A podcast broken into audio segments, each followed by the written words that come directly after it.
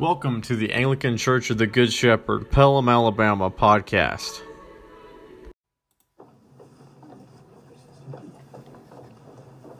Let us pray. Heavenly Father, you have gifted us with the Word of God. You have gifted us with the living Word who came down as one of us, took on flesh like ourselves, lived like us, suffered like us, mourned like us, and died like us. But he was not trapped in the tomb. He came out of that tomb alive and still living, still keeping that very same humanity that he took on and ascended into heaven. And we praise you, God, that you're so merciful that you come down and you give us a suffering servant who takes upon the sins of the world. May our eyes be open and our ears open to hear and see you now through your word. In Jesus' name we pray. Amen. Amen. Amen. Please be seated.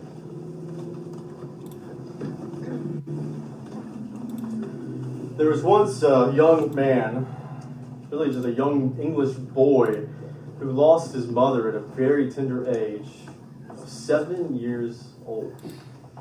And this young English boy lost his mother in a time in which there was not much support for little ones. In fact, if he didn't have his father, he would have been orphaned. For the year was 1732, nearly 300 years ago. Now, a mere four years later, after losing his mother, at the age of 11, he was now traveling with his father. But not just any sort of travel, not traveling Europe, but traveling on a merchant ship, for his father was a captain on the high seas. Now, by all appearances, John Newton was a lost cause at this point in his life. Just a young boy with one parent. Had to grow up quickly at the age of 11 as he accompanied his father on merchant ships. He saw things that no boy should see or experience at such a young age, with a ship full of sea merchants. And then when he was 18 years old, he was forcibly conscripted, drafted into the Royal Navy. Like so many young men, he would try to escape, he would try to desert the Royal Navy. And while he was relieved of his post, he was sent aboard a slave trading vessel. And on the high seas of the transatlantic slave trade, that young man, John Newton, he foundered upon the waters and drifted far from the faith of his mother, whom he lost so many years ago. And like so many teenagers, he rebelled from his mother's faith and deserted it only to find himself engaged in the horrors of the transatlantic slave trade. The trading of black men, women, and children in cramped, horrible, unsanitary conditions. There's only one word for it inhumane. Is they were transported to be sold as slaves in North America. But Newton's heart was far darker than the skin of the poor Africans that he was hauling across the Atlantic. He didn't see anything wrong with this business. Instead, he even thought it was a good way to make good money. But then God. On March 10th, 1748, March 10th, which he would recognize every year for the rest of his life, that 23 year old man had a near fatal encounter on the ocean when his ship nearly sank in the high seas through a fierce storm. As he was at the helm battling the waves and steering that ship through the storm, he prayed. He prayed for God to have mercy on him. And Jesus Christ laid hold of John Newton. The Lord ripped out that heart of darkness and filled John Newton with the light of the Holy Spirit. Do you know any John Newtons in your own life? Do you know of any young men, young women, young people whom you've given up on? Maybe you have friends who you're good enough friends with, but you don't think they really have a chance. They'll never change. Maybe even family you've lost hope in. Do you think they'll never repent? They can never be changed. But God knows them. God knows them. And He has not given up. Yea, though we be faithless, He is faithful. And these lost causes that we cast our eyes down upon are the very ones whom Christ seeks. Jesus died for them just as much as Christ died for us who once were lost causes too. Just take a look at Luke chapter 15 at the gospel lesson today. We're entering into a time in which Jesus has eaten with a Pharisee in his company. He's spoken to the guests about how those in the highest places will be made low, and those in the lowest will be brought up and brought into the kingdom from on high. He's warned the religious elite that the cost of true religion is everything. Everything. And so when Jesus spoke about the cost of discipleship from last Sunday, we see that Jesus has moved from a dinner party to speaking to great crowds who are accompanying him, who are seeking him. And now today, in today's gospel lesson, where do we find our Lord and our Savior? We find Jesus is encountering tax collectors and sinners who are all drawing near to him. You see, our Lord has a magnetic effect. He's drawing the unclean to him, but he's repelling the ones who think that they are righteous. And what response do we have from that religious elite? Do we have from those Pharisees, from those scribes whom Jesus dined with just last chapter? Well, we see in verse 2 exactly what their reaction is to the situation. The Pharisees and the scribes, Luke records, they grumbled this man receives sinners and eats with them. He eats with them. That's how ironic. That's extremely ironic. It's incredible irony that Luke has set up for us.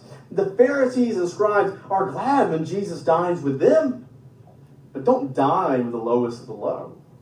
Don't dine with those tax collectors and those sinners because apparently the Lord's words that we heard just two Sundays ago, the first will be last and the last will be first, fell on some deaf ears at that dinner party. For while sinners are drawing near to Jesus, the Pharisees and the scribes are grumbling and walking away from the living Word of God, from God incarnate, from God in the flesh. Because in the eyes of the religious rulers, those tax collectors and those sinners, they're just too far gone they're completely irredeemable. They're certainly hopeless. Don't waste your time with them. In other words, they are lost causes. Now, Jesus doesn't respond in anger to those jealous and those envious Pharisees and scribes. No, instead, the incarnate God responds with two stories. Stories, parables. And the beauty of God is that he not only becomes man, but he meets us right where we are through telling us stories. He speaks to us in a way in which we can listen, can relate, can even see what his message is. Now, sure, we may not always respond favorably to the message of Christ, but irrespective of hard hearts or stopped up ears, the message is nevertheless proclaimed. The gospel is given. And John Newton experienced a similar reaction for 20 years in his own life of people not responding favorably to him. Because you see, after he returned to land and he walked away from slave trading on the high seas, he was eventually ordained an Anglican priest.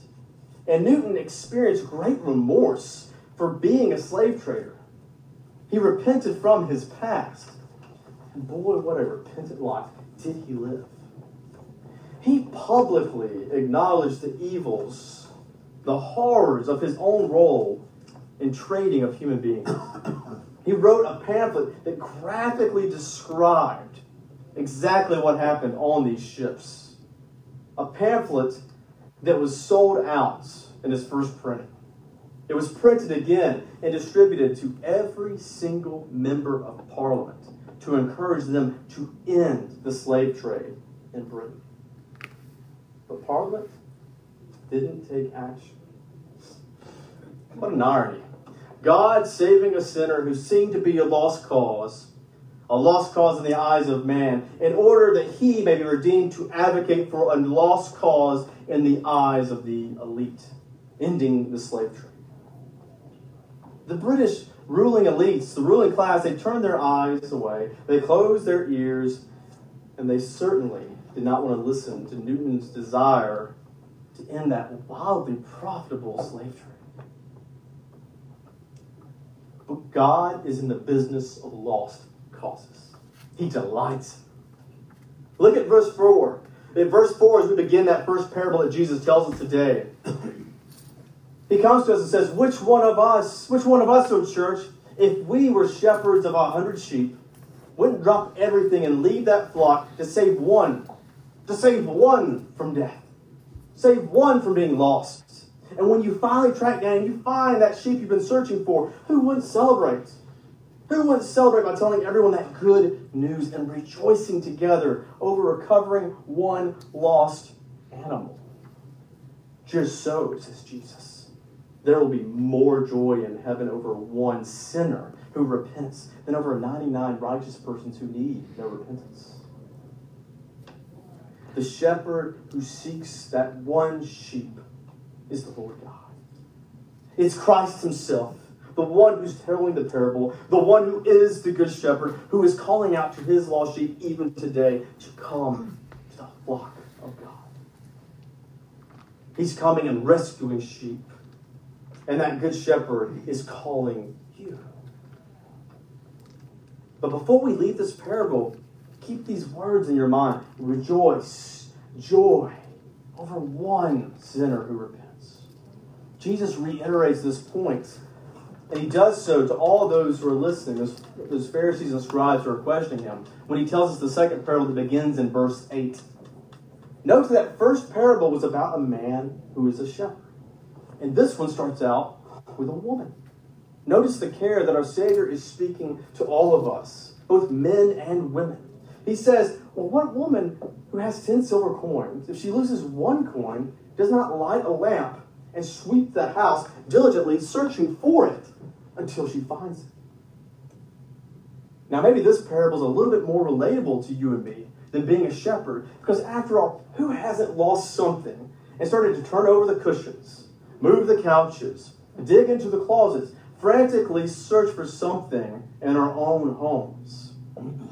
I guarantee you, it was for something far less precious than a silver coin. A silver coin worth a day's wages, hundreds of dollars.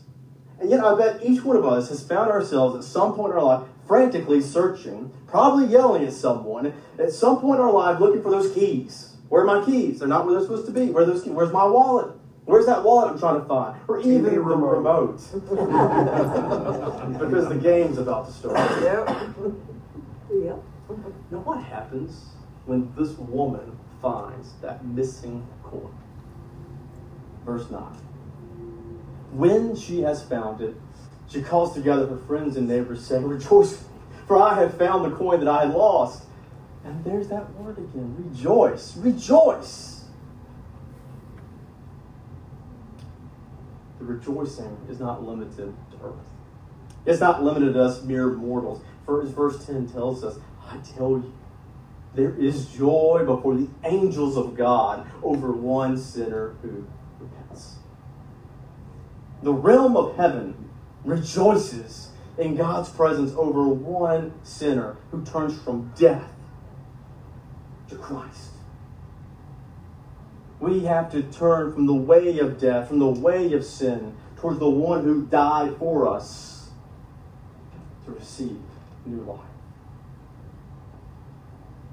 Shouts of joy and acclamation that would probably deafen our ears are heard in heaven when a lost cause turns towards the one who created them. Because Jesus isn't in the business of retiring and resting on laurels for those who already know him. No, he's on the move. And the Spirit is on the move, seeking out those who need salvation, those who know that they are sick and dying, those who know they are condemned by their own sins, those who know that there is death in the body as the wages of our own sins. And it's to those that Christ, the great physician, is seeking out. It's to those that he's searching for. It's to those that we are called to go. Not the ones who are well, not the healthy, but the sick is who he's searching for. Not the well off, but the cast off is the one whom he finds. So, who is the castaway in your life? Who have you given up on? Who would you not dare talk to about Jesus, much less coming to enter into the church? Those are the ones the Spirit of God is pressing upon your heart to bring good news. Don't be like the brother of the prodigal son who sulks and fusses to his father for throwing a feast to celebrate, to rejoice at his young brother's return, at his young brother who repented from leaving and throwing everything aside, but then repents and turns back towards his father's home.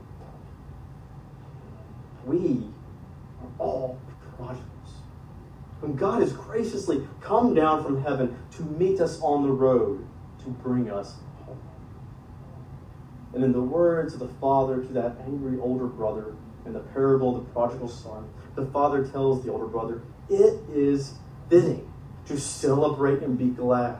For this your brother was dead and is alive. He was lost and he is found. And as John Newton would write in his famous hymn, Amazing Grace, I once was lost, but now am found. Was blind, but now I see. Look at what plans the Lord God has for those lost causes, such as John Newton, such as you and I. For his servant John Newton, he not only wrote the most famous hymn in the English language, but he also discipled this young member of Parliament who enjoyed his own riches and lived a life of prodigal, but was converted to Christ. A young man who was a fellow Anglican named William Wilberforce. God used Newton, the former slave trader, to encourage, to equip, and disciple Wilberforce to remain in your vocation as a member of Parliament. Don't go into the religious life. Use what Christ has given you to his glory. And together they formed the Anti Slavery Society, and they fought publicly to end the slave trade and slavery as Christians. Newton, that redeemed lost cause, lived the public life of repentance, boldly testifying against slavery at parliamentary hearings and at the Privy Council. He unabashedly repented from his sin, acknowledged it, worked to undo it to the benefit of thousands of souls. And that work was long. It was tedious. It was hard. It took decades. And the slave trade finally ended after 20 years of fighting. And nine months later, John Newton came to the end of his earthly service. The Lord took home this lost cause into his kingdom, welcomed this prodigal son as his good and faithful servant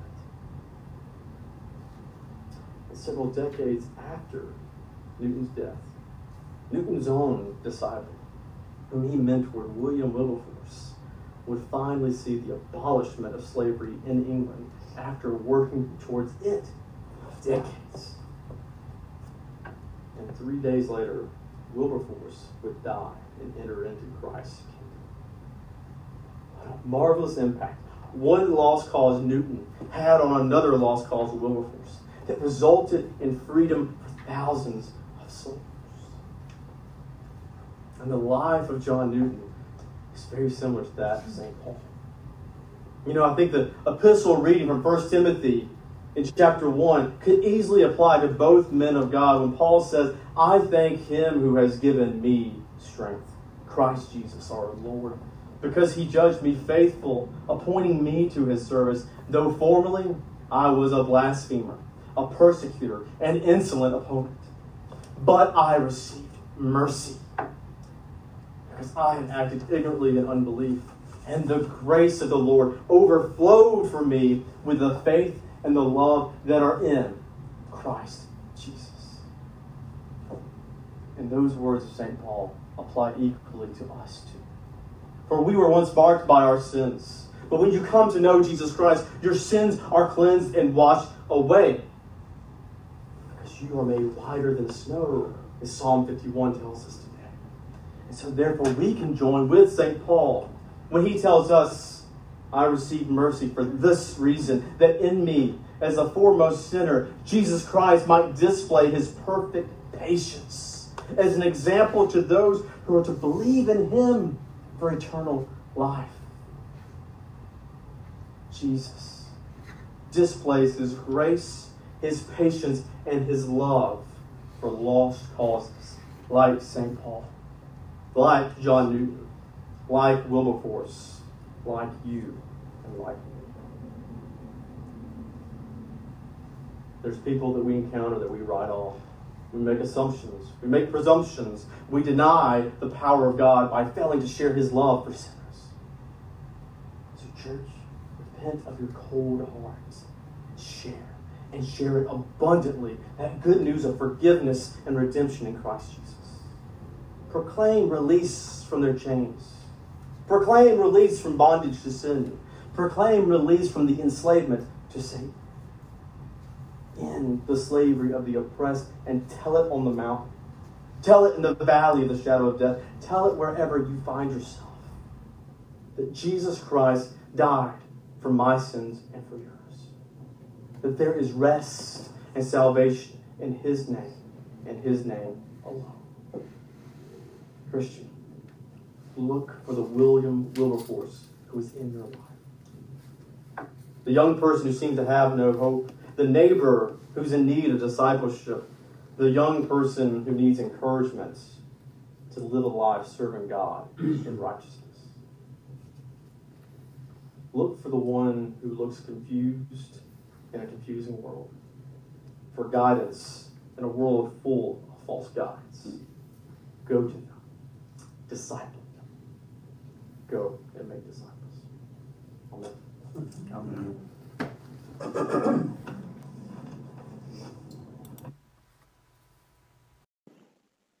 Thank you again for joining us on the Anglican Church of the Good Shepherd, Pelham, Alabama podcast. We hope that you'd visit us in person. We have Sunday worship uh, every Sunday at 10:30 in the morning. And you can visit us on our website at www.goodshepherdacna.com or visit us on Facebook at Good Shepherd ACNA. Also, if you enjoy the podcast, please like, subscribe, and rate the podcast it not only makes us feel better, but more importantly, it helps those who are searching for Anglican podcasts find podcasts like this one and other ones that are out there on the web. Thank you, God bless, and have a good one. The Lord be with you, and with thy spirit. Lift up your hearts. We lift them up unto the Lord. Let us give thanks unto our Lord God. It is meet and right so to do.